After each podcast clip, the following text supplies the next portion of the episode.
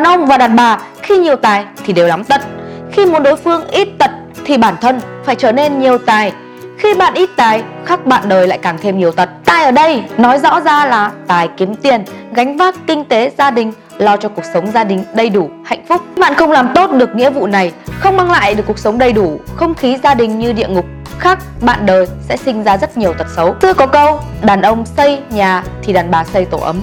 Câu nói ấy có đúng, xây tổ ấm là nhiệm vụ của cả hai, vì tổ ấm gia đình là thứ khó xây nhất. Khi bạn không đủ năng lực để xây nhà, bạn có thể lùi một bước để vợ được song hành.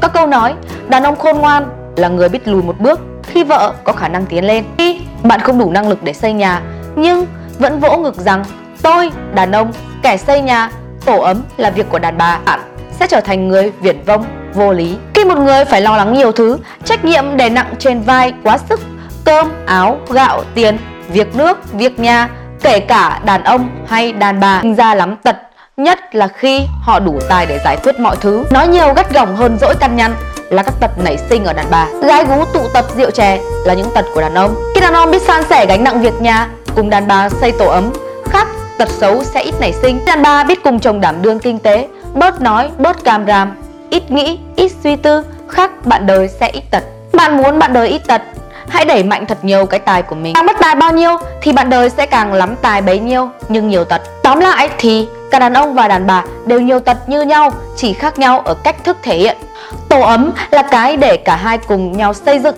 vun đắp, gìn giữ và phát triển. Một trong hai không muốn vun, muốn xây, khắc gia đình sẽ tan vỡ.